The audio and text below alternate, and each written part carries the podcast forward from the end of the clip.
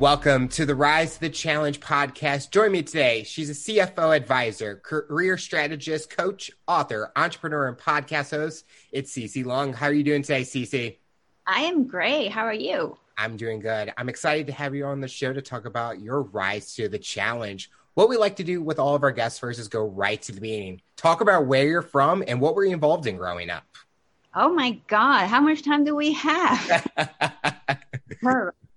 So, well, let's start from um, where I came from. So, I was born and raised in Hong Kong, and um, I came from a very humble middle class, middle working class family.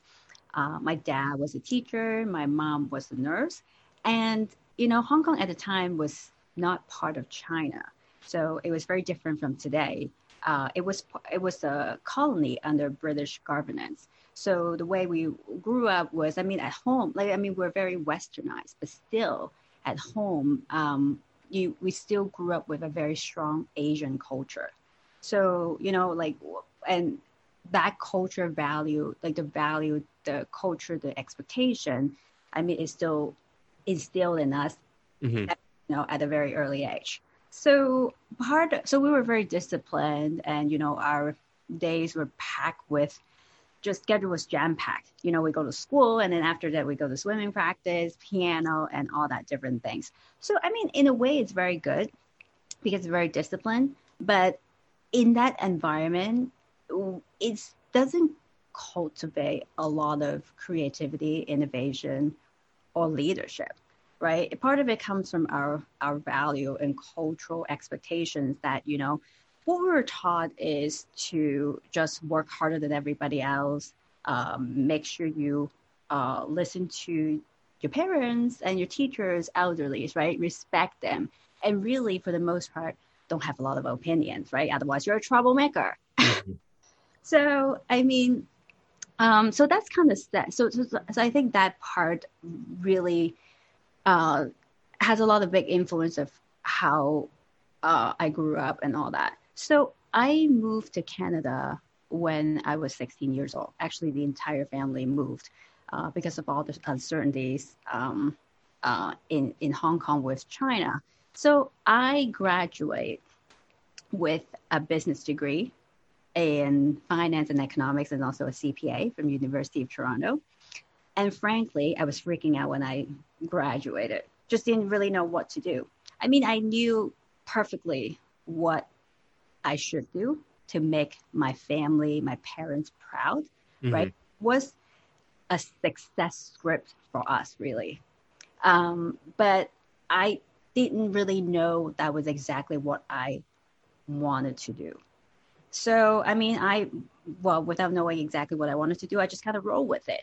Uh, but meanwhile, I knew what I need to do is to build skills and obviously make money before I could figure out exactly kind of what I really wanted to do. I mean, back in the days, we don't use those words like what you're passionate about, you know.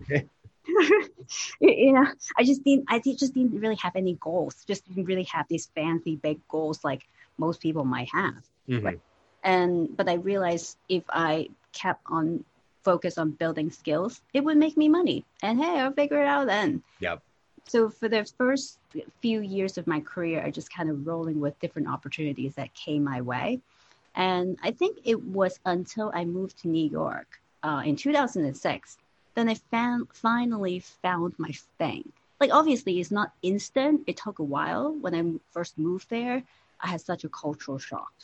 And I just, didn't, you know, but, but it, it's also, you know, when people went to New York, it's, they, they just wanted to try their luck. It's not permanent at the time they get there mm-hmm. right mm-hmm. most people stay most people go to new york they stay for a couple of years see how it turns out most of them leave because of mm, a lot of things it's a very fast-paced environment and people are like crazy it was fun right but then uh, first of all it's also very expensive yeah. and ultimately people kind of just get sick of that but some people continue to get fueled by that energy um, my point is that when I first got there, like I, I had such a cultural shock though. And it, I didn't, I, I mean, even though I, I was from big cities, I was more in Hong Kong, you know, like Canada was pretty big too in Toronto. And, but I, yeah, and I think it took me a while, but I, I really liked it. because there are all these different people came from everywhere. So it was exciting to me, and I started to find my path and like the different job opportunities. So over the past two decades, I've worked for um, uh, big firms like J.P. Morgan, uh, PricewaterhouseCoopers, Ernst & Young, and then also work for mid-size and you know the startup companies. And I currently uh, run my own advisory firm, which I help growing business to really set up their accounting and finance infrastructure, uh, just so they can continue to grow and find their next opportunities. Because as we all know, if anybody watched Shark Tank, yeah. Uh, we know how important the numbers are, right? Otherwise, you will not get funding. But that's really just that's really just one aspect of it because like number does tell a story, mm-hmm. and so important to tell that part of the story.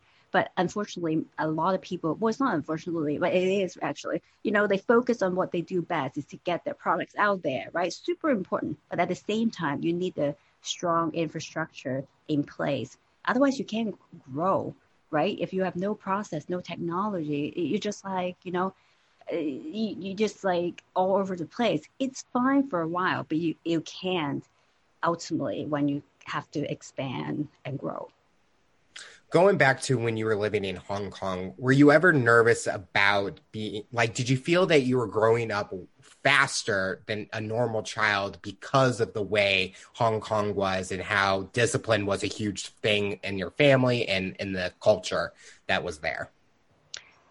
We were constantly in a competitive, stressful mode as a kid.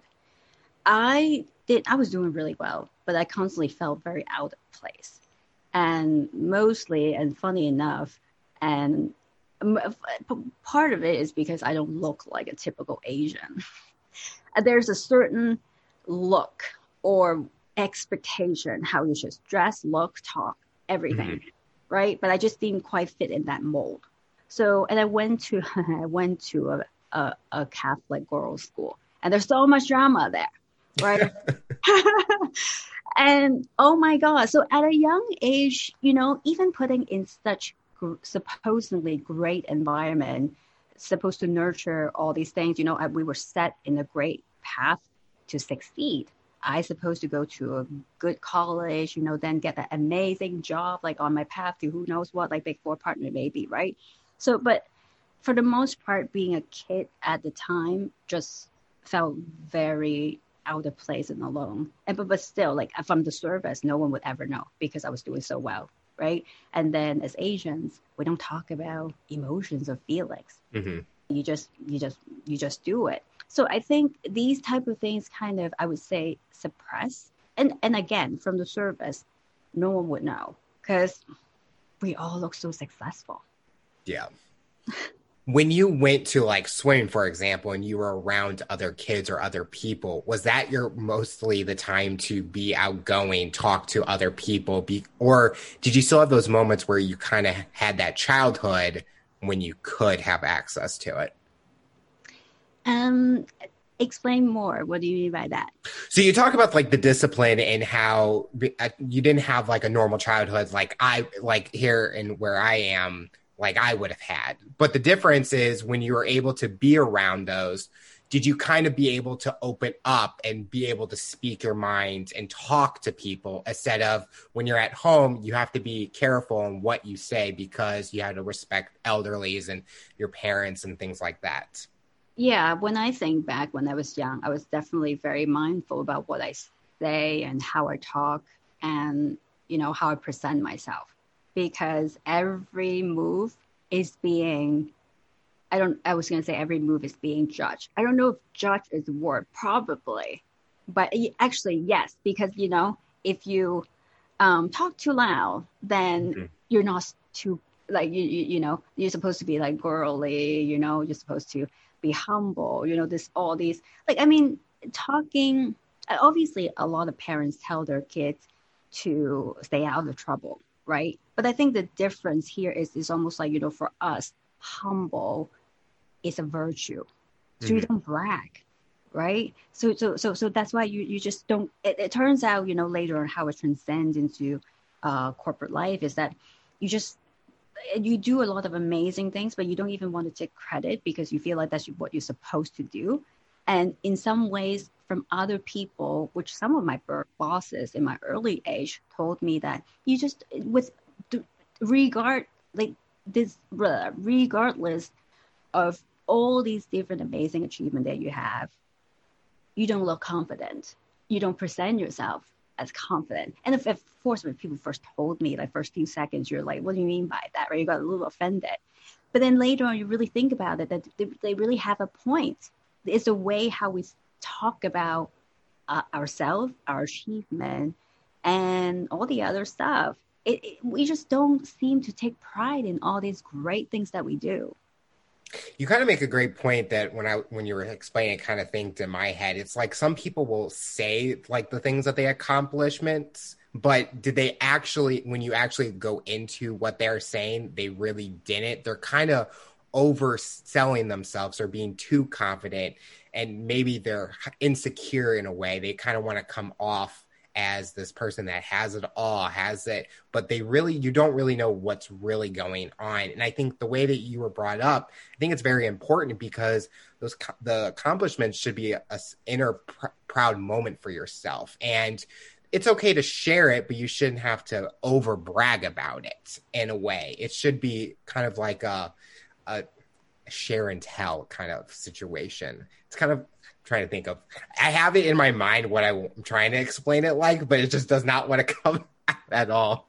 But I think it, it's it's a right point because I think when you're looking back at it, you kind of you don't think about it in the moment, but as you're looking back and reviewing, you're like, okay, I see why it happened. Yeah, and I think it you know, we like a lot of these words these days is overused, but I think it's exactly when people say authenticity, right? Being real, because mm-hmm. it comes from within. How much and how little are you really truly proud of yourself, who you are, right? First of all, embrace it, then be proud of it, and be confident to be able to present to other people. And I think people genu- genuinely be able to sense it, right? Like or, unless well actually i was going to say unless you're a very good actor or actress but, but still i think people know you know they can sense they can sense how genuine you are Oh, I definitely agree. And now I feel with social media and like the way we see people now, you can tell, oh, that's fake. Oh, they're not being real. It's kind of just the way that they speak and the confidence they speak is how, like you said, they could be an actor and lie and say that they've achieved so much, but you kind of just start digging in and you're like, okay, now the wheels are turning and the cracks are falling. So, mm-hmm. why did your family move to Toronto out of all places? What what was kind of the key moment that was like we want to go there? And based on what I know, I think they've considered all places in the world. Uh, I think the popular destination or for, for, for us to move back then, obviously, first choice is uh, to the UK um, so we're actually citizen there as well. Um, and then, but Canada, we have relatives there. Um, so it's supposed to be it's supposed to make our life easier. Because um, when you think about the whole immigrant things, you wanted to go there to have some, you know, to have some support and also have people, and just so you feel like you belong in a mm-hmm. foreign place, you know. So that's kind of, I think that's ultimately how the decision came about. You know, we have several relatives there, so move there.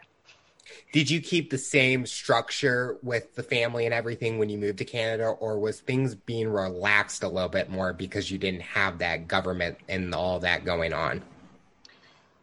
It was, I think, how I was as a person is already formed, meaning it's very disciplined, even without me knowing it. Like this it's kind of like you know my job as an accountant. Like i look at my I, I have all these alerts set up with my credit card. I look at my bank statement and credit card like a couple times a day and i think that is normal right? Mm-hmm. when i find out from my clients like what they like never they don't even know they're spending and all that i'm like how on like how on earth could people do that? How run life and business, right? So my, my point is, so to me, it's very normal. I think I was already formed, like I have a certain sense of discipline, what I need to do daily, what I need to do on the weekend, after school, and all that. So um, for the most part, pretty much the same. But yeah, to to your point, I think it was it was less stressful. Oh my god, well, it was stressful in a different way, but it's actually not stressful. It was just so my point is it wasn't as stressful when it comes to school, but it was stressful in terms of adapting to a new environment. Um, just because, I mean, I was still a teenager, I was constantly scared, afraid of when I open my mouth and speak English, people would judge me. I mean, I still, I, I, I mean, we we took English in Hong Kong as a second language, so mm-hmm. people here, you know, learn Spanish and all that. So I mean, I still spoke like I, I spoke English, but it was nothing like this, right? Like it was probably oh god, like it was super embarrassing. Like it was broken English. I probably pause every two seconds and think, and then you look at the person, are they frowning, right? I used to get so scared when people not hearing me properly. Mm. Mostly because I speak really soft. I had zero confidence. Like I just like you know, hopefully they can get you know to just speak the word and hopefully they can guess what I was saying, right? And of course, when they didn't hear you, they frowned. And instantly, I was like, oh my God, I was so scared. Instantly, I just like kind of, you know, pull back a little bit. I actually have to intentionally and mentally practice, you know, had the, had the key in my mind that when people frown, take a two second pause, don't be afraid, smile, then talk again. You know, I literally have to practice that at home.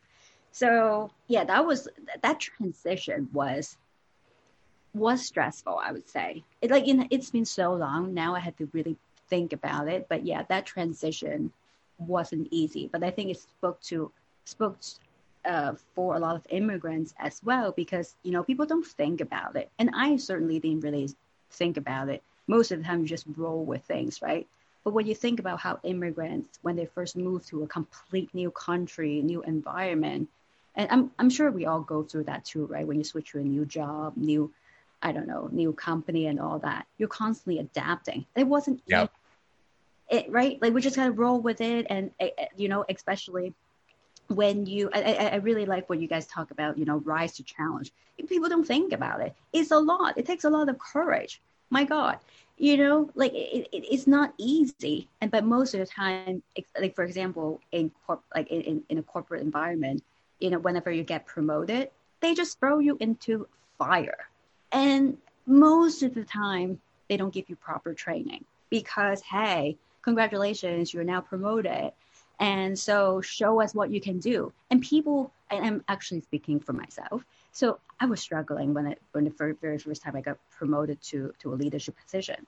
And most of the time people just want I don't think they test me intentionally but they put you in this project which is so hard to do right giving you zero guidance so i struggle a little bit. Of course you didn't tell anybody because you didn't want people to think oh my god you're not up for the job. You're not up for the challenge. But so you struggle and then you still get it done. But today i encourage people to you, it, it actually takes a lot of courage to admit that you actually need help. Like obviously not just like oh yeah i need help cannot do it right? But obviously after you really search for all the resources in the world and you really need help sometimes you might ask people that you trust it might just be like a one line thing to open up your mind and makes everything so much easier I think adaptability is the thing that that word is being used so much in the last couple years because we're all been adapting to the new lifestyle, the new way to work and stuff. And like I think you hit it right on the point. Moving from a country to, to different country, the biggest thing is first impressions that you don't want to make a bad first impressions. And then that's always in your mind when you're going to a new school or moving to a new job. I think that is one thing that if people were able to kind of go in, just feel like you're brand new. So they're, they're as nervous for a new person as you're nervous coming in that you would be able to work together. And I have experienced that with a new promotion or something. They kind of throw you in there and you they see, can he do it? Or how do you handle a situation if you don't know anything about it? And I always use that as it's a learning opportunity for me. I have always had that trouble where to admit that I need help because I'm like, I will do it. I will find a way to get it done but I've learned to ask because it shows my boss, my manager that I'm willing to learn and I want to become better. as you're getting older, when you're heading into college, you talked about the different degrees that you had. Was that always the goal? Or were you ever trying to find something different because you found a different passion, a different skill that you enjoyed? I didn't really think, like, I think for the longest time, I really didn't have big goals. And I said that because I know some of my friends when they were really young, it's like, I want to grow up to become a doctor right? I want to grow up, become an astronaut, like all that big stuff, right? I never really had that. I mean, I did remember um, when I was young, I wanted to be a kindergarten teacher because I thoroughly loved kindergarten. Oh my God, I was so happy every day. you know, and I could play piano, may might as well be a music teacher, right? Stay in that happy place forever. Mm-hmm. Um, was one of the things that crossed my mind. Um, and I didn't realize I actually really enjoy writing. I wrote a lot uh, of journal uh, or blog um, in the past, but I never really thought about it because I think maybe I have thought about it, but then people told me, you know, if you want to be a writer, like everything is kind of have a path that is supposed to follow, right? If you want to be a writer, you're supposed to focus on it ever since you were like maybe five years old or something, right? Um, so that that was that that goal that that dream was slashed.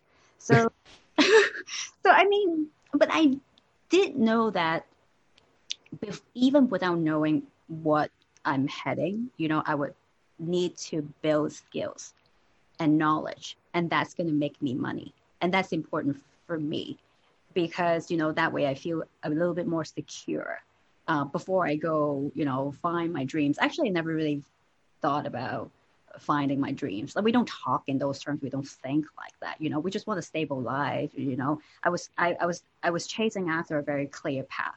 I need to, you know, make it into corporate because that would give me a professional life. So back to kind of our cultural expectation. So what part of what success mean is either you own your business or you're professionals. So so that I become an accountant and so check the box. And you know, but I so so I think yeah for the longest time I didn't have any goals. Ultimately, just wanted to uh, fit into the corporate and didn't even think about I would become a leader. You know, I just kept on thinking, yeah, I work really hard, harder than everybody else, and and I wasn't very vocal when I first started in my career. And in my 20s, I think I was still very insecure about who I was and I think for most people too, you know, we're still kind of trying to find our place, our voice. So, and I never thought about, you know, oh, being a partner someday. But it was, it was, uh, if I was lucky, then yeah, maybe it just happened naturally. But it wasn't really just like one of the big goals. And let's be honest, I wasn't very excited about it either. so, but again, so I kept on, but but I think later on I realized so I think in my 20s, I focused heavily in technical skills. Make sure I work a lot. I was able to do a couple people's job. You know, my work is good, and that should be enough. But later on, you know, I remember one time I didn't get promoted, something that I worked really hard for, and I was devastated. And I was just, you know, and at the time, people were like, "Well, you know, you're in New York, right? Like you're Asian, you're female, like you know, giving me all this they you know it's very hard to promote get promoted in that environment. And then of course i mean deep so so i think people said it with good intention because they want to make me feel better. But it did not make me feel better because i felt like you know i believe like i partially accept the fact that it could be true um, but i also believe that there will be this one person or you know bosses or you know someone who ultimately see me for who I really am and you know and and value my work. So you know if i don't fit in here i'll find that place that i truly belong. So i think it was it was until i was in my 30s i realized you know technical skills alone is not going to get you to rise in a leadership position. Really you have to really nurture about other life essential skills, you know, kind of like communication, networking, like, you know, emotional intelligence. So, and yeah, that's when I, I, and I think that's in my 30s, I finally found myself or to really truly develop myself and be a little bit more confident about, about who I am. Do you feel if you were able to work on personal development earlier in your career, do you think the outcome of how your path has been to where you are now would have been any different? Or do you feel that the path that you've been on was the path for a reason? I think two things, right? So I think I would. People often ask me the questions about like what would you do differently if you know what you know you know if you mm-hmm. knew today? And the thing is i don't think i would do anything differently because it's very hard. Like i would never even if i know if i knew what i know today i might not understand it. It takes a certain person and i'm thinking about my mentors you know who who were able to frame things differently for me from me at the time as a young person to be able to understand it. Because you know these eh, that's why i worry about young people sometimes today. You know you have all these terms big words thrown around authenticity. Oh my god eh, you know find your passion. So confusing. Like what yeah. you know if someone told me that when i was in my 20s i'll be like okay yeah thanks. Like what, what does that even mean? Like how do i do that right? I'll give you an example so back then, when I was in my 20s, I remember people were like, Yeah, you're too quiet. You need to speak up. You know, see all these people who are more vocal, those are the ones who get promoted. And I was like, Okay, like, okay, I can talk. Like, what do you want me to talk about? you know, like be vocal about what, right? But later on in my 30s, like I said, I started to really got out of my comfort zone, seek mentors, go to networking events, right? But by purely doing that, it's not doing much you know, we wanted to frame it to young people that, you know, why communication skills is important. Because as you rise up in the leadership position, it's important for you to communicate to people, right? How you say something is so important. Like how you communicate your vision or message, like strongly to the way that people understand what you're saying is so important. That is why people who are more vocal got promoted because they are they have these skills right? And then also you know people are like yeah go network. So of course like okay yeah let's go to all these million networking events right? But they, they're like yeah build your network. You never really understand well i didn't understand why you know i wasn't looking for a job. Like why do i go to networking events right? But of course no one explained to us that yeah you want to build your network not for, just for looking for a job right? Mm-hmm help people. You can help them. They can help you. You never know. This is like building real relationships, building sustainable relationships, not just business, personal, and you know, it helps you just so you don't feel so alone all the time. Feel like you're fighting the world. You don't have to fight the world alone. I think it's so true. Networking in my my life has played a huge part, and I use networking as to learn and grow as an individual Mm-hmm. because when I'm hearing the stories of people on LinkedIn and the posts that they do, if I'm able to take something that they post or like even a motivational quote and utilize it that day, to me, I'm growing and I'm learning. And a lot of people think, oh, well, you're connecting because you want a new job. I'm taking the path that it's taking me right now. You never know what can happen, but you never know who you'll meet and what it could happen in the future. Mm-hmm. And like for us, we met through a mutual person, but we, it may not happen if the, that person reached out to me. And it's going to help us because we're going to learn so much about each other, but we're going to continue to grow because we have that knowledge of us talking. And I think communication, uh, that's a huge thing nowadays. And I feel that the students now aren't really taking advantage of it because you talked about the rise of a leader in your role as a CFO advisor, what's the challenging thing communication has been for you? Yeah, it's the same thing. Is um, so as a CFO advisor, we're independent, um, kind of outsider coming into a corporation, trying to uh, solve a problem for them.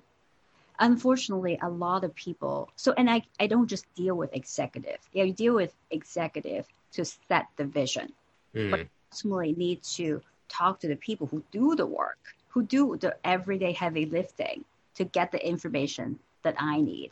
And it's super is super challenging to for, well first of all it's super challenging to build relationship with them to begin with first of all they're super busy now you're coming in and want want them to do more work for you yeah. and make changes people resist to change like right away. Like, you know things are fine right now. We're fine. What are you doing here right? Um so it's almost like at first first thing first it's already a challenge to build relationship with people and it takes time. It doesn't happen overnight. And second is to, for them to be able to understand the big vision, which most CEO or executive in the company don't explain to their people. That you know, don't let them see the big picture. So they're all of a sudden you're asking them all this question. They, they, they couldn't even connect. It's like, what, what's going on? Like, are we gonna? Some, some of them got worried too, right? Like, are you gonna like? Am I, am I gonna get fired? Like, yeah like a restructuring. Like there's no explanation. Like people all of a sudden live in fear. And sometimes, as crazy as it sounds, some executive want them to live in fear because then they work a little bit harder. That's crazy, right? So, yeah. How do you make those individuals feel comfortable with the changes that you are making without making them feel overwhelmed or that they're going to lose their job in a way?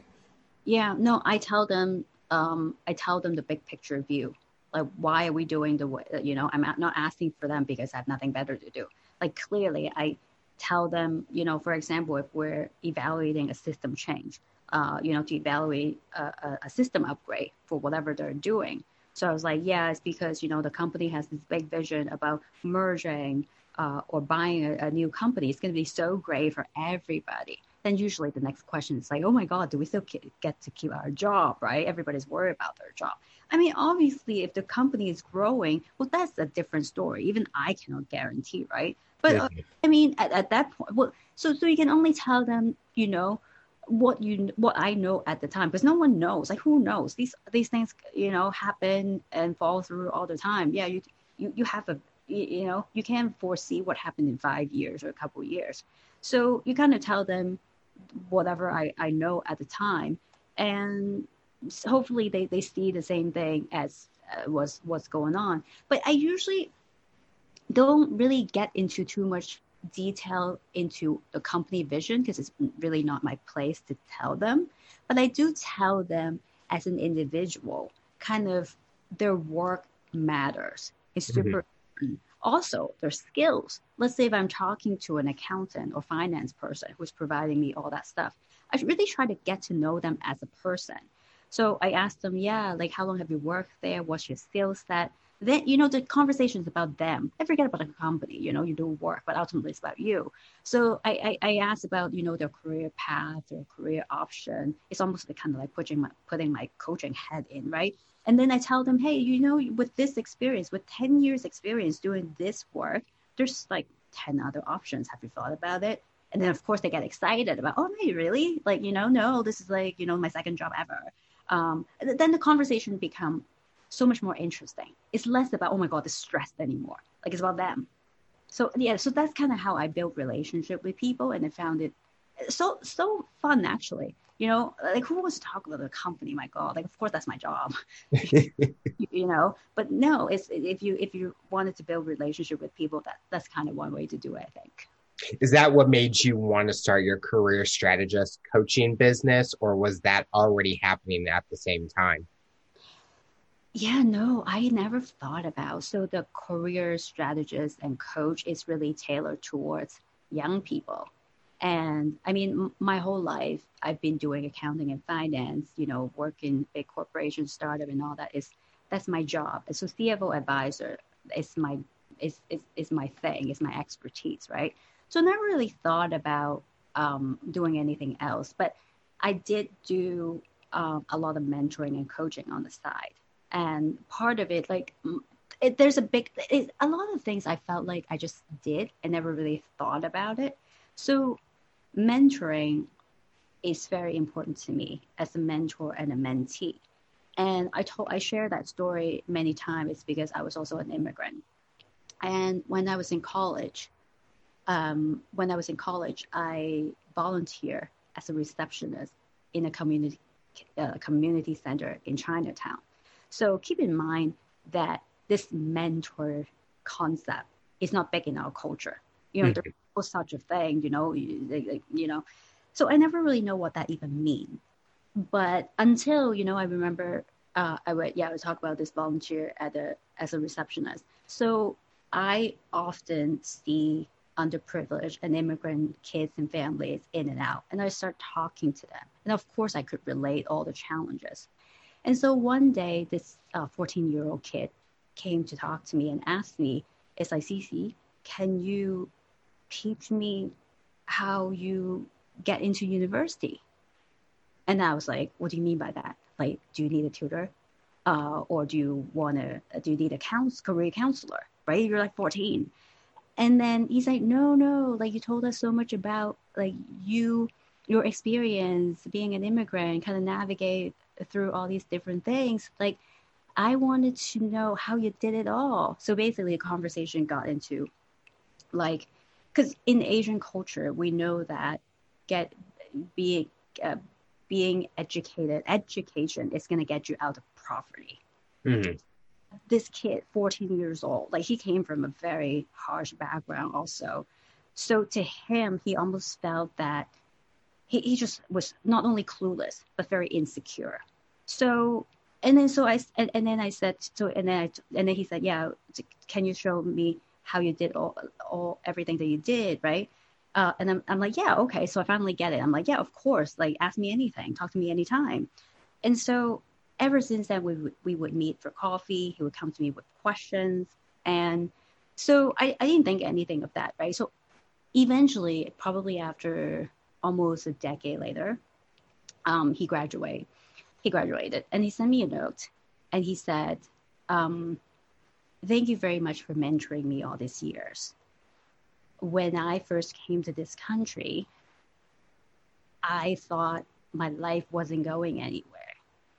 So, yeah, I, like it's got a little emotional every time I think of it. So, he said, yeah, eh, he said, you made me see that I could become something more.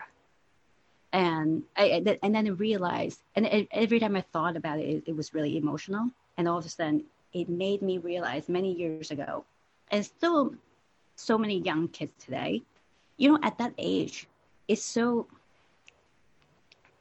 is I don't know if the word is fragile. Kind of is, especially if you're an immigrant. You felt like you came to a new country. First of all, not the language barrier is huge. You can't even ask yourself like how what else can you do? You know? So I so that's kind of so that that's why I deeply care about helping underprivileged kids specifically because I don't think they get a lot of guidance that they need. And so that that's that's why I that's kind of how I eventually wrote the book because the, the, the book is really about mentoring. It features 20 stories from the leaders, how they, you know, their entire career journey. I want them to be able to see that is possible for them as well. It's almost like with that kid, you he was looking for something that changes spirits in a way. And the mentorship that you had with him gave him that confidence and gave him the opportunity to make a difference. And he looks back at this time and he appreciates all the work that you gave for him. And it almost probably will make him want to do the same and help other people. It's kind of like a good positive domino effect because that small little help that you gave changed a huge part of his life and he feels that he can go accomplish anything if he puts his mind to it now. Oh yeah, totally. And that's so encouraged to see as well. Like, you know, the one part one of the things is that, you know, like these days we talk about mentorship as if something is so grand, you know, you need to go out there, get a mentor. After that, your life should, you know, that you should be, you will be successful if you get a mentor and all that. But it's not that, it's not that complicated. Like mm-hmm. it's, when I was doing it, it's really just conversations. Like as long yeah. as you have heart to really help other people, it was, you know, it's, it's that easy. And that's why I encourage people to do it, you know, to mentor people because you never know who whose life you have a huge impact on right? And again, like you said, they do pay it forward to help other people. Definitely.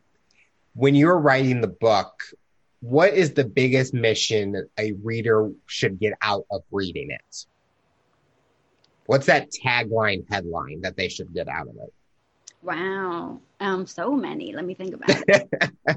you can name a few if that if it's easier. well, the book is called Dear Accountant, but really, you know, just because I'm an accountant, I have to tailor towards my people. But really, it's for anybody who wants to navigate their career journey.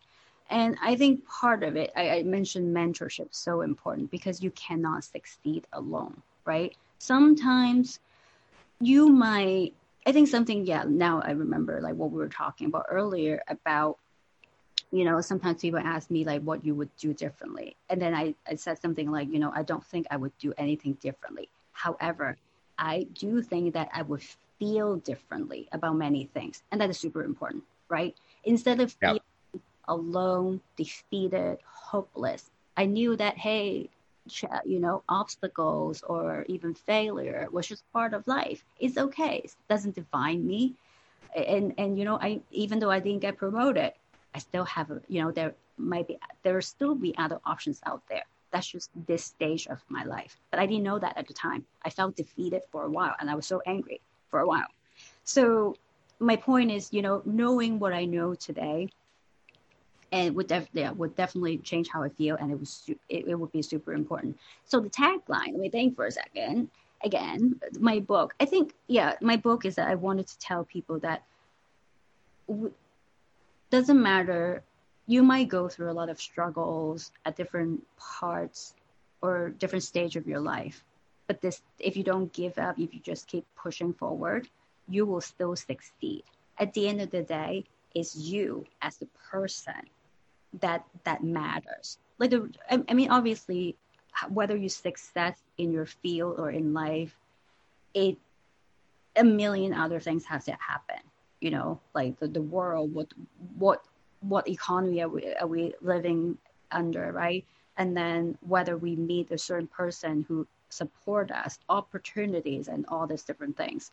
But I think one of the things I encourage young people to do is to really build skills, build themselves really, you know, technical skills and all the life essential skills, kind of like what we mentioned before, because that's ultimately all part of you, right? We talk about leadership a lot, leadership, but leadership comes in many forms. So we're, we, you know, it's uh, first and foremost, the most important one is leadership of self, right? Mm-hmm. How you manage yourself, especially like you would know, like when you have to be an entrepreneur, run your business, basically you're managing yourself. Yep. Like how do you how how do you do that? Like how do you, like you have to manage yourself before you can even manage other people. So that part of it is very important. Then we're talking about leadership in the workplace, in the community, and all the other stuff. So I think um, did I answer? Have I answered your question about the, t- the most important takeaway? Yeah.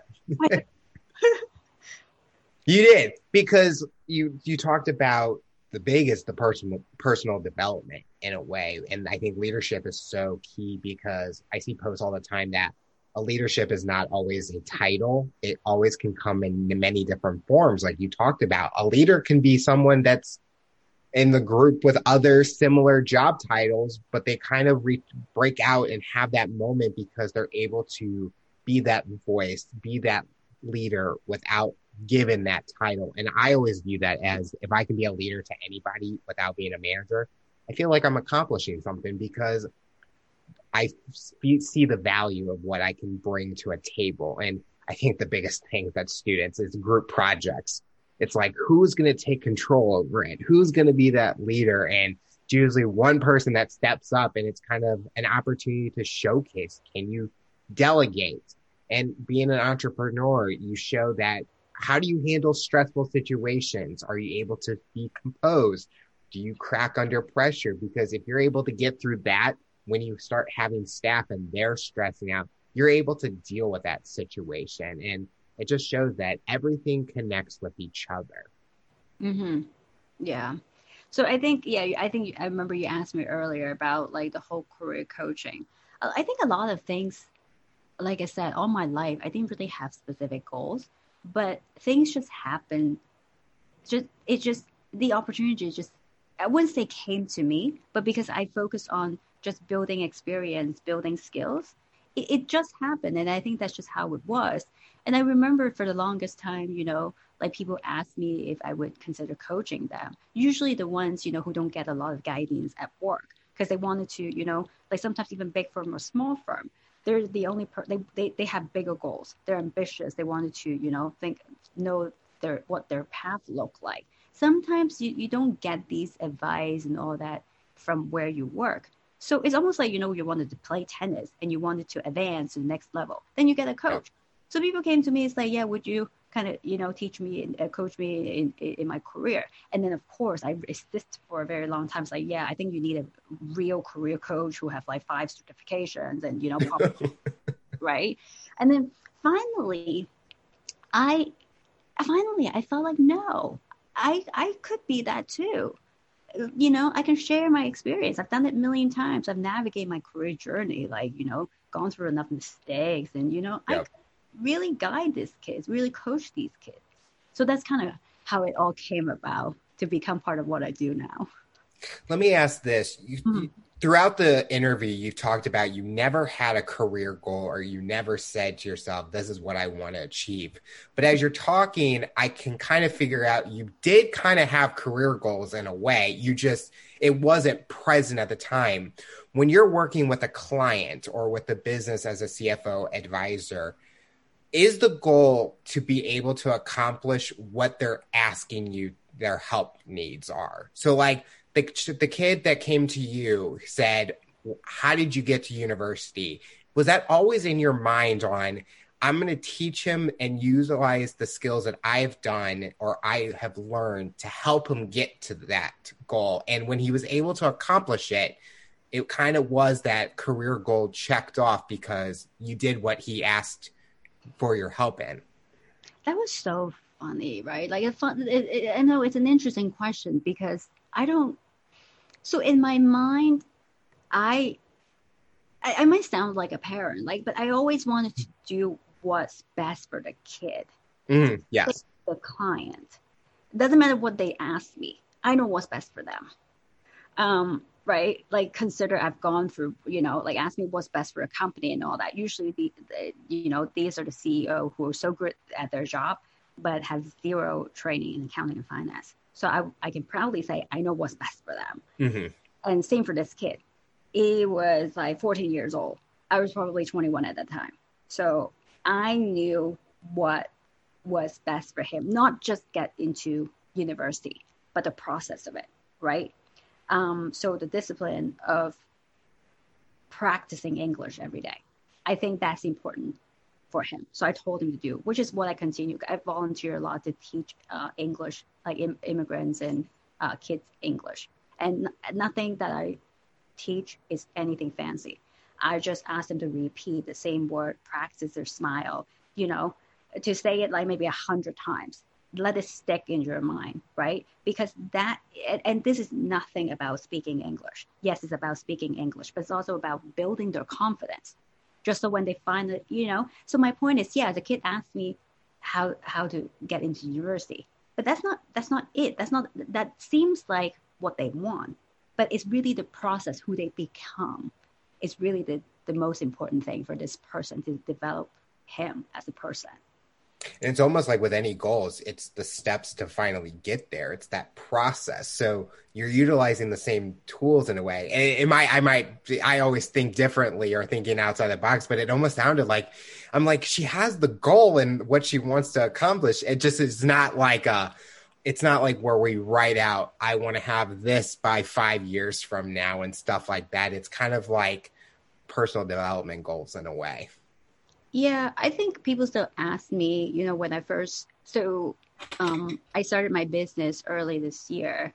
And really, I've been running it uh, for a couple years on the side as a high, side hustle, right? It's just this, like last year during during the pandemic, there's so many uncertainty came up, and just kind of had enough of all these, and and many. In my career has all these ups and downs, you know, especially when you think about the financial crisis and all that. I obviously got hit, probably many people too and I just had this feeling. It's like, okay, how many times do I have to feel so out of control, right? Like that's it. And then many people, like I said, I never thought about being a leader. First of all, when I was younger, and then never, actually never in my en- en- entire life thought about I would run my own business. Side hustle was fun, right? Because you have your full time job to pay the bills. Side yeah. hustle was then just fun, you know, extra money, and you just go talk to people, okay, right?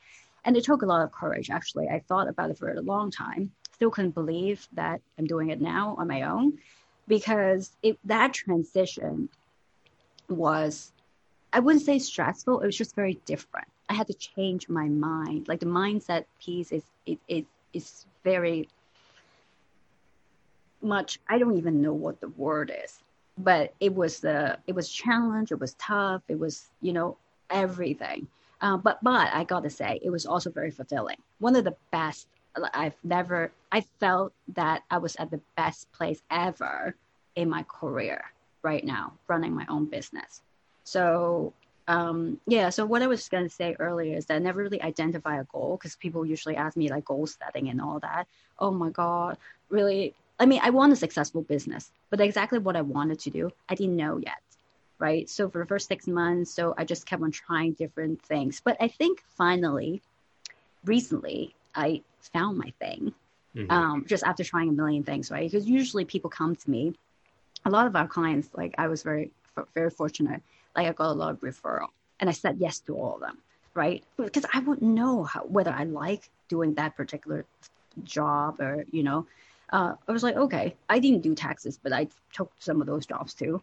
Um, just to try it out. Hey, it, it, might turn out to be one of the biggest money making. And that's and, true. You never know nowadays.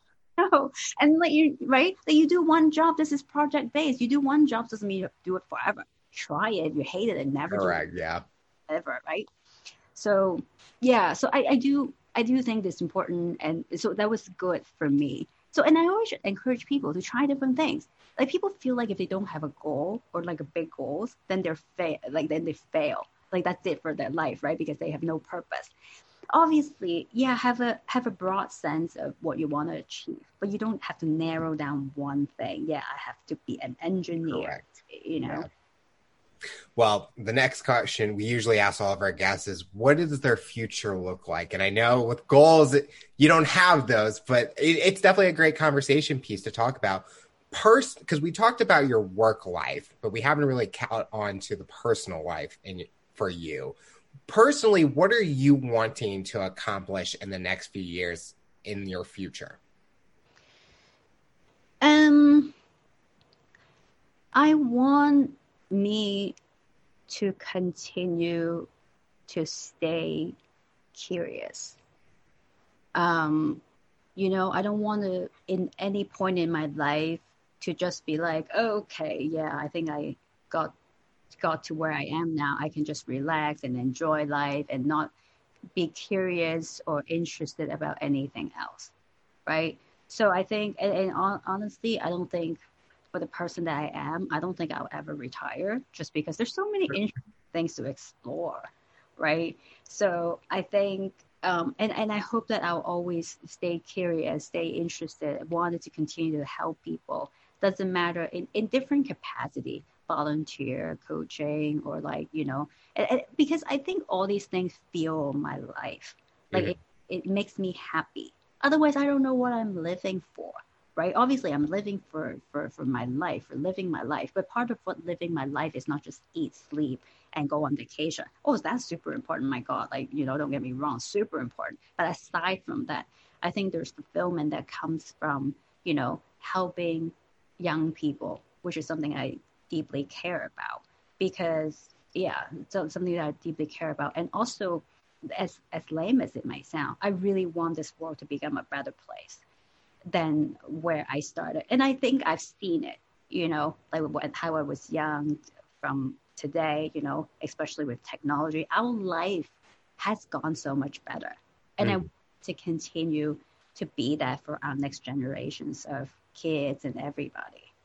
It's going to be crazy to see the next wave of technology. Like um, during my time, computers were becoming the big thing. So a lot of us are like tech savvy in a way. And like my parents and grandparents were always calling me, asking about technology stuff because grew up doing it. So that's like all we're known for. But it's going to be crazy what the next wave is. The final question I'll ask you for someone that's listening to this interview based on your journey and experience, what tips or advice would you give them to overcome obstacles, accomplish their goals, and rise to the challenge?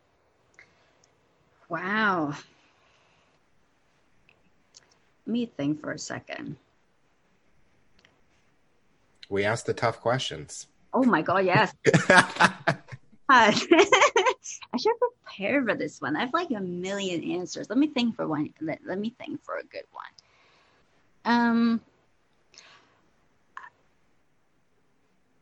you talked you talked earlier before we got on about the obstacles you did face and i think when you were explaining it it's so empowering what you've gone through because it's showing people that no barrier, no obstacle is going to stop you. And as long as you keep your mind to it, you're going to be able to accomplish anything that you put your mind to it. And I loved when you were talking about that because it's it's so important nowadays with the basic, the women empowerment movement. Women are going to have that confidence. They're able to get out there. And I'll use it for example. I work in an industry where women are running the big companies, and I love seeing it because I'm learning something that something new. And any situation, you're learning that and you're going to become better. And it's showing how this world is coming together and finding that voice for all those people that are working.